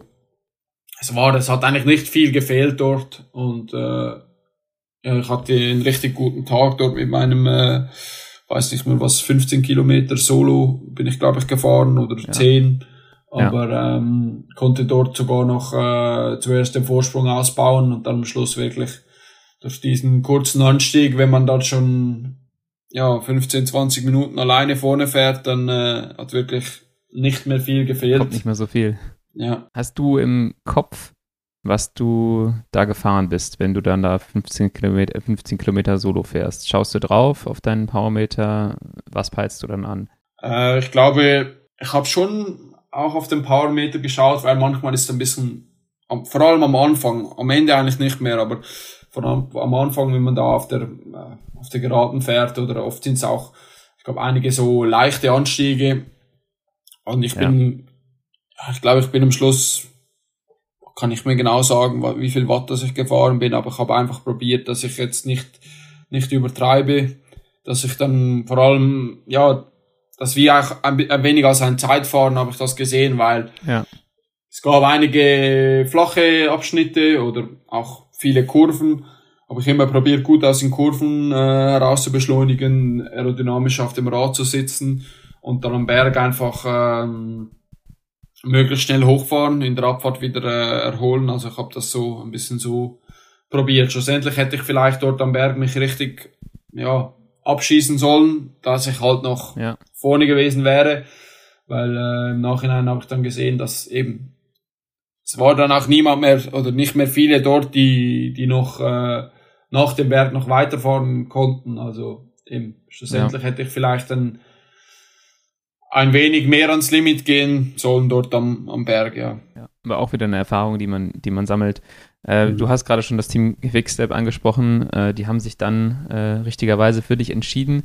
Du bist dieses Jahr dahin gewechselt und hast, oh, ich würde sagen, von Anfang bis Ende des Jahres äh, bist du auf Top-Level gefahren. Du bist, ähm, ich mache das mal so ein bisschen im Schnelldurchlauf. Tour of Oman schon mal auf einer Etappe Zweiter geworden. Ähm, Habe ich es richtig im Kopf hinter einem Teamkollegen, äh, mhm. der gewonnen hat? Genau, im GC bist du Zehnter geworden dann ein paar Eintagesrennen gefahren. Copy Bartali die erste Etappe abgeschossen. Ähm, auf einem, ja, auch einem Kurs, der dir sicherlich sehr gut gelegen hat. Du bist die Tour de Romandie im GC bist du 23. geworden, was eigentlich schon zeigt, dass du genau in so einer Rundfahrt auch konkurrenzfähig sein kannst in, ja, wahrscheinlich schon im nächsten Jahr. Und dann hast du beim Giro hast du fast im zweiten Jahr direkt den zweiten Etappensieg geholt. Das war so ein bisschen, äh, ja, da ist jemand innen reingehackt, der vielleicht nicht so innen rein hätte hacken sollen, war ein bisschen äh, unfair. Du bist Zweiter geworden, ähm, hast dich sicherlich sehr geärgert darüber, aber ich glaube, das war selbst mit dem zweiten Platz, ich weiß nicht, wie du jetzt draufblickst, aber schon eine Bestätigung deiner, deiner Leistungsfähigkeit. Ähm, kannst du jetzt da zufrieden draufblicken oder bist du immer noch ein bisschen sauer ähm, auf die Aktion? Ja, ich glaube, der ganze Giro dieses Jahr war wirklich ähm, richtig gut. Also eigentlich von, von der ersten bis zur, äh, bis zur letzten Etappe ähm, konnte ich einen super Giro fahren. Ich war zweimal Top 10 auch im, im Zeitfahren Und das war ja, äh, ja wirklich ein relativ gut besetzter, äh, besetzter Giro, was das Zeitfahren auch angeht. Also ja. Und äh, das war so für mich so ja, das, das erste Highlight, als ich da gesehen habe, dass auch im, im Zeitfahren eigentlich nicht mehr viel fehlt. Ähm, vielleicht eben nicht bei den längeren Zeitfahren, aber vor allem auch im, im, im Hinblick auf, äh, auf das Gesamtklassement von, von, von so ja. Rundfahrten äh, hilft es natürlich extrem, wenn man, wenn man im Zeitfahren auch ähm, ja nicht Zeit verliert oder vielleicht ein bisschen Zeit gewinnen kann. Das war so mein erstes Highlight und dann, ich weiß nicht mehr genau, war das achte Etappe, als ich dort auch in der, in der Gruppe war. Ähm, also vor, also vorletzte oder sowas, an 19. Etappe oder meinst du die davor noch, die achte nach Neapel? Genau, die achte, als ich auch schon vorne in der Gruppe war, hatte ich auch einen extrem guten Tag. Ich denke, jetzt äh, habe vielleicht ein bisschen zu früh gezeigt dort, äh, wie meine Beine waren, äh, als ich dort immer mit, äh, mit Mathieu zusammen attackiert habe und dann ja. noch irgendwie äh, am Berg noch drüber gefahren bin. Und dann am Schluss äh, haben wir äh, uns haben wir vielleicht ein bisschen zu viel gepokert. Äh, und dann wollte, wollte Mathieu das Loch nicht zufahren und ich wollte das Loch nicht zufahren und dann war halt die Gruppe weg. Dann haben wir auch ein bisschen ja. den, den Etappensieg äh, verschenkt, aber ja, das war eine extrem stark besetzte Gruppe, also es wäre sicher nicht einfach geworden, am Schluss äh, diese abzuschießen, aber ich konnte für mich da wie schon sehen, dass ich bei, dass ich am Giro wirklich in einer, in einer guten Verfassung war und dass ich eine, eine Etappe, ja, gewinnen könnte. Und dann, ähm, ja, vor allem auch dann in der, in der dritten Woche war wirklich äh, etwas anderes im Vergleich zum ersten Jahr. Also ich war wirklich, ja. ähm, konnte mich auch an den einfachen Etappen oder an den, bei den Sprint-Etappen gut erholen. Hab dort äh, ein bisschen beim Leadout für, für Kev ausge, ausgeholfen und äh, konnte mich sonst wirklich super erholen und äh, war in der dritten Woche noch relativ frisch. Also frisch ist man natürlich nicht, aber habe gefühlt im, im Vergleich zu, zu anderen Fahrern war ich noch ähm, in einer relativ guten Verfassung und dann war ich ja, ja nochmal noch mal knapp dran. Ähm, war natürlich sehr bitter für mich, weil äh, ich wollte diese Etappe wirklich gewinnen und ich habe ähm, wir waren dort in der Gruppe, war noch äh, Davide Ballarini, der mir äh, den ganzen Tag ausgeholfen hatte und äh, gefahren ist, ja. äh, bis, äh, bis er nicht mehr konnte für mich. Und das war dann auch nochmal ein wenig mehr Motivation, dass ich da ja fürs Team auch etwas zurückgeben möchte oder diese Etappe gewinnen will. Und dann am Schluss habe ich es äh, vielleicht selber auch ein wenig äh, ja verspielt. Ich ich wusste nicht, äh, dass die Kurve so kommt. Wir haben das am Morgen im Bus besprochen, das Finale, aber äh, war da auch noch nicht ganz so präsent für mich. Ich wusste nicht, dass ich dort in ja. die Gruppe gehe oder dass ich in der Gruppe bin. Es war dann eher ein bisschen äh, spontan, dass ich da in die Gruppe ging. Ähm, und dann äh, hat es noch geheißen, ja, wahrscheinlich ist das Finale nicht so, weil es macht keinen Sinn, dass dort eine ja, 90-Grad-Kurve vor dem Ziel ist. Das machen die sicher nicht ja. so. Das ist wahrscheinlich falsch hier auf dem äh, auf VeloViewer. Und dann ähm, habe ich im Radio nochmal nachgefragt, äh, glaube ich, ein Kilometer vor dem Ziel, ey, wie sieht das jetzt aus da mit der Kurve? Und dann so, ja, nein, die Kurve, ja, das geht zweimal leicht links und dann habe ich mir gesagt, ja, dann fahre ich das Ding einfach von vorne und schaue, dass keiner äh, herumfährt. Und ja. dann habe ich dann auch ein bisschen, ja, ich war sicher noch auf der, vor allem in der ersten Kurve war ich immer noch, ah, ja, vielleicht nicht ganz auf gleicher Höhe, aber mein, mein Lenker war äh, vielleicht fünf Zentimeter äh, hinten dran und dann äh, wurde ich dort schon abgedrückt und musste richtig auf die auf die Bremsen äh, und dann war da eigentlich der Speed schon weg. Also das in der, hatte ich keine Chance mehr in der letzten Kurve nochmal ja. was gut zu machen. Schlussendlich, wenn ich gewusst hätte, dass, äh, dass man einfach als erster um die Kurve fahren muss, dann hätte ich auch äh, 350 Meter vor dem Ziel den Sprint lassiert. Aber ja, ja. glaube, im Endeffekt, ähm, ja, war vielleicht nicht ganz fair, aber äh, ich glaube, das sehen auch viele äh, anders und äh, ist manchmal schwierig zum Verstehen oder äh, gibt viele, viele Blickwinkel, äh, wie man das äh, interpretieren kann, die Situation. Und schlussendlich habe ich mich eigentlich damit abgefunden. Also wäre schön gewesen, aber äh, ja, ich denke, meine Saison war auch äh, war auch sonst äh, wirklich äh, wirklich gut und das ja. kann ich verkraften. Diplomatisch, wie es sich für einen Schweizer gehört, also wirklich äh, perfekte Diplomatie hier. Du hast es gerade schon gesagt, ähm, du bist eine sehr gute Saison gefahren. Du bist, hast danach die Tour of Belgium gewonnen ähm, im Gesamtklassement. Du bist dann, äh, ich habe es mir auch nochmal einfach vorher angeschaut, du bist dann die Polen-Rundfahrt gefahren, warst da siebter in der Gesamtwertung, bis du aussteigen musstest. Ähm, da kommen wir gleich noch drauf zu sprechen, bist dann bei der Dänemark-Rundfahrt sechster im GC geworden. Also im Prinzip alles, was du so an Rundfahrten danach gefahren bist, bist du im GC konkurrenzfähig gewesen. Ähm, und vor allem dann so die Eintagesrennen, äh, Britannic Classic, äh, die zwei Rennen in äh, Kanada bist du vorne reingefahren als 19. und 6. Ähm, da, da, sieht man einfach nochmal, dass du als Fahrer auf einem ganz anderen Niveau unterwegs warst, dass du die Basis sehr hochgelegt hast und an schlechten Tagen ähm, oder wenn es mal nicht perfekt läuft, wirst du halt dann eher so 30. anstatt dass du im, wie im ersten Profijahr oder wie Mann dann halt im ersten Profijahr dann eher so 120. wird. Ähm, hast du nach dem zweiten Giro dann auch nochmal einen Schub gemerkt? Äh, und die zweite Frage so, was ist bei der, bei der Polen-Rundfahrt los gewesen? Ja, also ich glaube, wir haben das die die Saison relativ gut geplant, würde ich sagen. Also habe dann nach dem Giro eigentlich ähm, eine kleine Pause gemacht. Äh, nein, ich wollte noch äh, weiterziehen bis zur nationalen Meisterschaften. Ähm, habe ja. ich noch einfach äh, weiter trainiert. Und dann eigentlich zwei Tage vor der Belgien-Rundfahrt, äh, ja, haben sie mir gesagt, ja, bei uns sind einige ausgefallen, willst du noch Belgien-Rundfahrt fahren? Da habe ich gesagt, ja, okay, komme ich schon. Äh, wäre zwar lieber Tour ja. de Suisse gefahren, aber sie haben gesagt, das ist zu viel. Ja. Habe ich dann auch verstanden und äh, gesagt, nein, das ist okay, weil ich will noch äh, eine gute zweite Hälfte der Saison fahren. Dann bin ich halt auf Belgien, äh, konnte dort, äh, war da wirklich in einer richtig guten Form, konnte richtig vom Giro profitieren, konnte die Rundfahrt gewinnen. Danach ähm, und dann in äh, in Polen war ich auch äh, wirklich in einer äh, in einer Top-Verfassung. Also vom vom ersten Tag an habe ich gemerkt, dass ich hier ähm, dass ich hier um ein Top-Resultat äh, mitfahren konnte oder könnte. Und dann ähm, ja, bin ich eigentlich dort nach der äh, Etappe, wo ich glaube ich Fünfter oder Sechster oder so werde.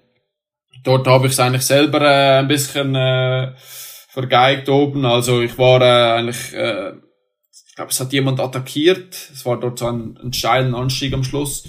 Da bin ich eigentlich das Loch zugefahren und dann habe ich irgendwie einfach zu lange gewartet und dann auf einmal waren wir schon im Ziel und ich hatte eigentlich noch gar nicht, nicht also natürlich war ich Limit, aber ich, ich ja bin einfach nicht vorbeigefahren. Nicht ja. Und am Schluss habe ich es dann eigentlich selber ein bisschen äh, ja, vergeigt und ich, ich wusste, dass ich äh, dort äh, die Etappe, ja, ich hatte die Beine dazu, die Etappe zu gewinnen, wenn ich das äh, vielleicht taktisch ein bisschen anders dann gegangen wäre, wenn ich dort einfach äh, vorbeigefahren wäre und die, die Kurve innen genommen hätte. Und dann war ich extrem motiviert dann für das, äh, für das Zeitfahren auch, weil ja, ich wusste, ich bin einige gute Zeitfahren gefahren. Ähm, das ist eigentlich, ähm, es war ein Bergzeitfahren, aber wirklich nicht steil. Ja. Also mit dem, mit dem Zeitfahrrad, ich glaube ich, eins, zwei Prozent im, im Schnitt, aber es ist wirklich eigentlich etwas für mich, wo man, wo man wirklich einfach, ähm, einfach die Watt drücken muss und, äh, ja. der Rest spielt eigentlich nicht so eine Rolle und das ist auch nicht so schlimm, wenn man jetzt nicht, äh, ja, extrem leicht ist. Es geht nicht nur so um Watt pro Kilogramm, sondern wirklich eigentlich um, um die absolute Leistung.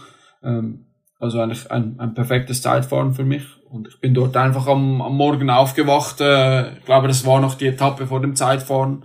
Und äh, ja, mein Hals war äh, ja hatte leicht Fieber. Äh, mein Hals war einfach komplett äh, geschwollen und äh, ich habe mich nicht gut gefühlt und dann habe ich es mit den, mit den Ärzten vom Team besprochen, waren zuerst auch nicht sicher, ob es Covid sein könnte.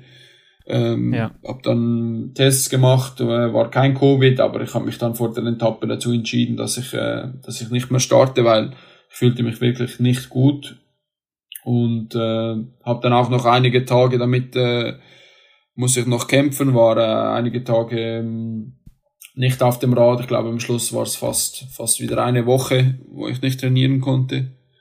Also, ich glaube, es wäre sicher viel drin gelegen, aber schlussendlich, ähm, ja. Ist es halt manchmal nicht so. Ja. Ja, ähm, hast dann aber auch nochmal gut Fuß gefasst. Äh, wir springen wieder weiter vor. Äh, WM äh, in Australien. Dein Teamkollege gewinnt, also dein Teamkollege vom Werksteam Remco.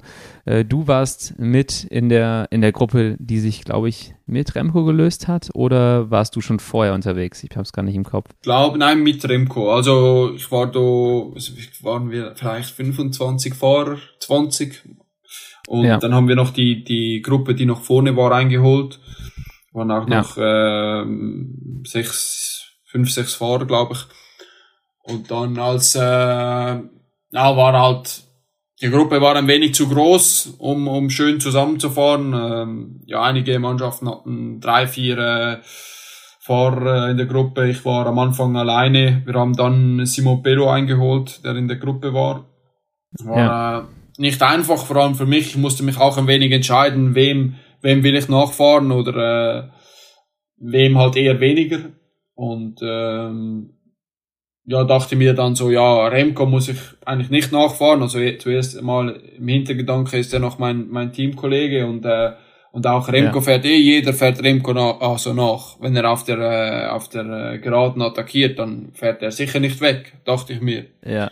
Und dann äh, hat er attackiert und ja, irgendwie wollte niemand so recht das Loch zufahren und dann äh, habe ich halt dann auch äh, einen Konter gesetzt und dann waren wir dort in der, äh, in der Verfolgergruppe. Und dann äh, im Finale, wie wart, äh, Remco ist erst mit Lutschenko weggefahren, hat den mhm. dann stehen lassen, der ist dann, glaube ich, zu euch zurückgefallen. Ähm, war, du warst es, Matthias Skjelmose, ähm, Lutschenko in der Gruppe. Wart ihr zu dritt oder wart ihr zu viert? Ähm, wer war noch dabei? Äh, ich glaube, es war noch jemand mit, mit dabei in der, in der Gruppe und ihr wart dann, glaube ich, am Ende zu viert. Ja, ich glaube, ähm, wir waren vier, ja. Viert. Mhm. Seid dann zu viert auf die letzten Kilometer gegangen. Ähm, ich war schon erstmal mega happy, dass da zwei Jungs dabei waren, die zwei Jahre davor noch beim Team Leopard äh, waren und ähm, es war super zu sehen, wie, wie schnell ihr euch entwickelt habt. Und dann geht ihr auf die letzten Kilometer und ich glaube, alle haben ein Ziel gehabt, es war der zweite Platz und ähm, dementsprechend wurde auch gepokert. Wie schaust du jetzt auf die Situation zurück und wie kannst du sie so ein bisschen aus der Situation heraus beschreiben? Ja, also muss eigentlich sehen, also Remco hat, sie waren glaube ich 70 oder 80 Kilometer vor dem Ziel attackiert und wir waren eigentlich von, von dem Moment an ja zu, zu dritt oder zu viert äh, unterwegs und ja. ähm, dann haben wir eigentlich äh, wirklich von Anfang an gut zusammengearbeitet. Jeder hat, äh, hat seinen Part gemacht, äh, weil wir wussten, wenn wir nicht fahren, dann, dann werden wir eingeholt und dann holen wir eh ja. kein, keine Medaille mehr oder dann ist das, können wir eh nichts mehr äh, gewinnen. Und dann sind wir eigentlich immer gut gefahren, äh, haben den Abstand auf Remco relativ konstant gehalten. Er hat am Anfang viel ausgebaut und danach äh, ja, sind wir einfach äh, zusammen. Jeder hat natürlich ein, ein wenig seine, seine Körner, ja, noch ein, vielleicht noch ein, zwei Prozent gespart für das Finale, für, die, für den letzten Anstieg und dann für den Sprint. Und dann war es natürlich auch wirklich äh, schlecht äh, mit der Kommunikation. Also die hatten da einige Probleme, haben sie, glaube ich, im, im Nachhinein dann auch äh, die UC auch was so bestätigt, dass da was nicht gut gelaufen ist und dass in Zukunft die das äh, anders äh, handeln möchten, weil ja, wir hatten eigentlich keine Infos bezüglich dem, dem Abstand. Also ja. ich hatte einmal pro Runde war unser ähm, Nationaltrainer mit der, mit der Tafel hat er uns die, die Infos gegeben, weil es gibt ja kein, kein Funk, also wir haben keine Kommunikation. Ja. Und äh, ja, dort war eigentlich immer der Abstand relativ groß nach hinten. Ähm, und ja, vor allem am Schluss dann auch mit den, mit den Motorrädern, äh, die haben uns dann vier Kilometer vor dem Ziel äh, oder drei haben die uns den, den Abstand nochmal durchgegeben. Am Berg haben wir die anderen eigentlich nicht gesehen. Äh, dann wusste ja. ich sich, also eine Minute ist garantiert. Ähm, da war ich eigentlich überzeugt, weil wir haben die nie gesehen und es hat auch immer, wenn mal irgendwo ein Abstand gestanden ist, war es immer mehr. Und dann ähm, sind wir eigentlich wirklich bis zu eineinhalb Kilometer vor dem Ziel schön gefahren. Und dann ja. dort, äh, als es leicht hochging, war dann das Tempo komplett raus. Äh, ja, Rota war noch dabei, äh, der Italiener. Genau, ähm, ja. Er war dann vorne und ähm, wollte dann, äh, eben, wir haben noch die Tafel gesehen, aber das war irgendwie eine Minute, eine Minute 40. Aber es ist nicht gestanden, ob das äh, der Abstand zu Remco ist oder zu der, zu der Gruppe ah, hinten. Okay. Und für uns ja. war wie dann, ich glaube, wir haben das natürlich nach 280 Kilometer bist du, sind alle Limit und äh, dann noch richtig zu verstehen, äh, um was das jetzt geht, dann nimmst du einfach wahr, ja. ja. Ja, das wird der Abstand nach hinten sein. Wir müssen schon ein wenig aufpassen, aber es ist nicht so, dass es 20 oder 30 Sekunden sind. Ja. Ähm, war dann eben, aber ich im Nachhinein dann gemerkt, war eigentlich der Abstand zu Remco ist aber auch nicht richtig, war nicht beschrieben auf der, auf der Tafel, weil das macht eigentlich auch ja. keinen Sinn, weil wir wussten, Remco ist weg, also den holen wir nicht eh rein. Also, der Abstand war zu groß und dann macht es mehr Sinn, dass sie uns den Abstand nach hinten zeigen eigentlich. Aber, ja. Ähm, ja, und dann sind wir halt wirklich Schritttempo gefahren und ähm, dann irgendwann wurde ich schon ein wenig nervös, äh, hab dann, äh, bin dann nach vorne gegangen, äh, hab dann probiert ein bisschen schneller zu fahren und dann, äh, ja, gingen wir auf die letzte, um die Kurve und dann war ich eigentlich wirklich komplett äh, schockiert, als ich da gesehen habe, dass jetzt hier noch äh, eine ganze Gruppe mit dem äh, mit der doppelten Geschwindigkeit an mir äh, vorbeisprintet, ja. ja. Ja, es, war, es ist super interessant, sowas zu hören, weil als, als Fernsehzuschauer blickst du drauf und du bist halt auch super nervös und du denkst so, sag mal, was machen die da? Ähm, klar, also mir war klar, was ihr da macht und ähm, mir ist klar, es geht für jeden um Platz zwei, ähm, aber dieser Informationsstand, äh, den ihr halt nicht hattet, der ist den Zuschauern halt nicht bewusst. Und ähm, ja, das ist halt dann super schade in dem Moment und es ist halt auch blöd von der UCI dann kommuniziert. Aber ich glaube, für dich war es halt auch nochmal, also klar, du wirst diese Medaille gerne gehabt haben, wenn du sie hättest ersprinten können. Aber ich glaube, es ist auch nochmal eine richtig gute Bestätigung gewesen für die, für die eigenen Fähigkeiten und den, den Schritt, den du gemacht hast. Ähm, da habe ich jetzt im Lantern Rouge Podcast den Hot Take gehört. Ich weiß nicht, ob du ihn gehört hast. Äh, Mauro Schmidt wird 2023 in Glasgow Weltmeister. Äh, was sagst du dazu? Gehört, nein. Ja, wäre schön, ja. Ähm, würde, würde ich gerne unterschreiben, ja. Aber ähm, ja, ich denke, ich konnte wie nochmal bestätigen, dass ich vor allem bei so, bei so Eintagesrennen jetzt wie auch ein wenig zu der, zu der Weltspitze oder zu der erweiterten Weltspitze gehöre. Ja. Das konnte ich für mich persönlich eigentlich schon in, in Plue und in, äh, und in Rennen in, in, mit den Rennen in Kanada für mich bestätigen, weil die waren, waren alle top besetzt. Ähm, ja. Im Plue war ich ein wenig zu offensiv, zu früh und dann am Schluss ähm, aber es dann ein bisschen äh, verschenkt. Aber es war es eigentlich auch ein Sprinterrennen. Also wenn du da nicht früh in die Offensive ja. gehst, dann ja, dann wirst du halt Fünfter oder oder Zehnter und das war auch so gehen wir nicht in die Rennen. Also das Ziel ist, das ja. Rennen zu gewinnen. Und wenn du schon am Start stehst mit dem Ziel, Zehnter zu werden, dann kannst du einfach hinten reinsitzen und hoffen, dass am Schluss alles zusammenkommt. Ja. Also wenn danach noch zwei, drei vorne sind, kannst du immer noch Zehnter werden. Aber ja. Bei, bei Rennen, bei solchen Rennen musst du halt irgendwann mal die Initiative ergreifen. Ähm, war dann auch schon mit, äh, mit Wout relativ früh in der Offensive.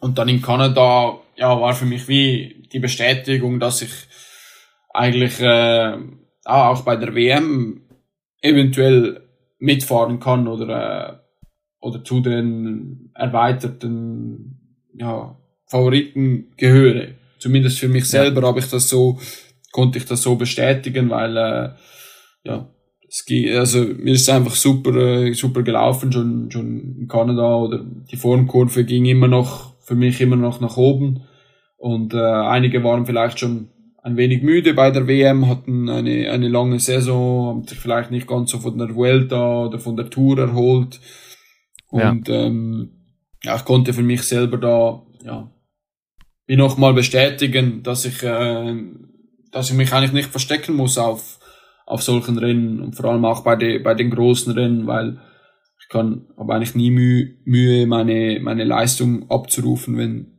wenn da ein gewisser Druck ist oder auch wenn, wenn die Rennen lang und, und hart sind, da kann ich eigentlich immer äh, meistens relativ gut performen und das ähm, ist sicher, äh, sicher ein Ziel in Zukunft, äh, bei solchen Rennen ganz vorne mitzufahren. Vor allem auch, auch meine, ja, du. 2024 äh, die Heim-WM in Zürich. Äh, ich wohne in Zürich. Ähm, die, das Finale oh, ist äh, äh, vielleicht äh, zwei, drei Kilometer von meiner Wohnung äh, entfernt. Also und so viel ich jetzt von der Strecke weiß, passt die mir ziemlich gut. Also ich glaube, das ist so Hast meine. Du Einfluss drauf? Ja, vielleicht ein wenig. Also mein äh, mein Management ist ähm, ist ein wenig mit der äh, Streckenplanung äh, beschäftigt. Aber äh, es gibt auch noch andere Schweizer, die, die gerne ihre Wünsche äußern. Und, äh, aber ich denke, sie machen einen guten Job und äh, ist natürlich in, in Zürich wird es ein, ein riesen Event sein. Äh, ist auch nicht immer ganz so einfach, äh, es allen recht zu machen. Oder äh, es geht auch nicht darum, äh, mir eine perfekte Strecke zu machen. Äh, ja. sondern einfach, aber es wird sicher ein, ein super, ein super Event und äh, werde alles dafür tun, dass ich ähm, an diesem Tag äh, meine absolute beste Leistung, Leistung abrufen kann. Ja, jetzt hast du gerade schon das ganze langfristige Ziel geäußert. So die letzte Frage, die ich an dich eigentlich hätte, ist, wie, wie schaut es 2023 für dich aus? Kannst du so ein bisschen was zum Rennplan sagen und zu deinen persönlichen Zielen? Rennplan wird jetzt äh, ist noch nicht ganz so fixiert. Also ich, ich starte in die Saison äh, in Australien mit der Tour Down Under. Ähm, ja. Das wird so mein, mein erstes äh, größeres Rennen sein. Danach ähm, habe ich dann noch mal einige Wochen, um mich äh, ein bisschen auf die auf die nächsten Rennen vorzubereiten. Ist noch nicht ganz klar, äh, ob ich noch vielleicht Klassiker fahre, aber sicher ähm, wahrscheinlich dann in, in Frankreich noch ähm, einige Eintagesrennen.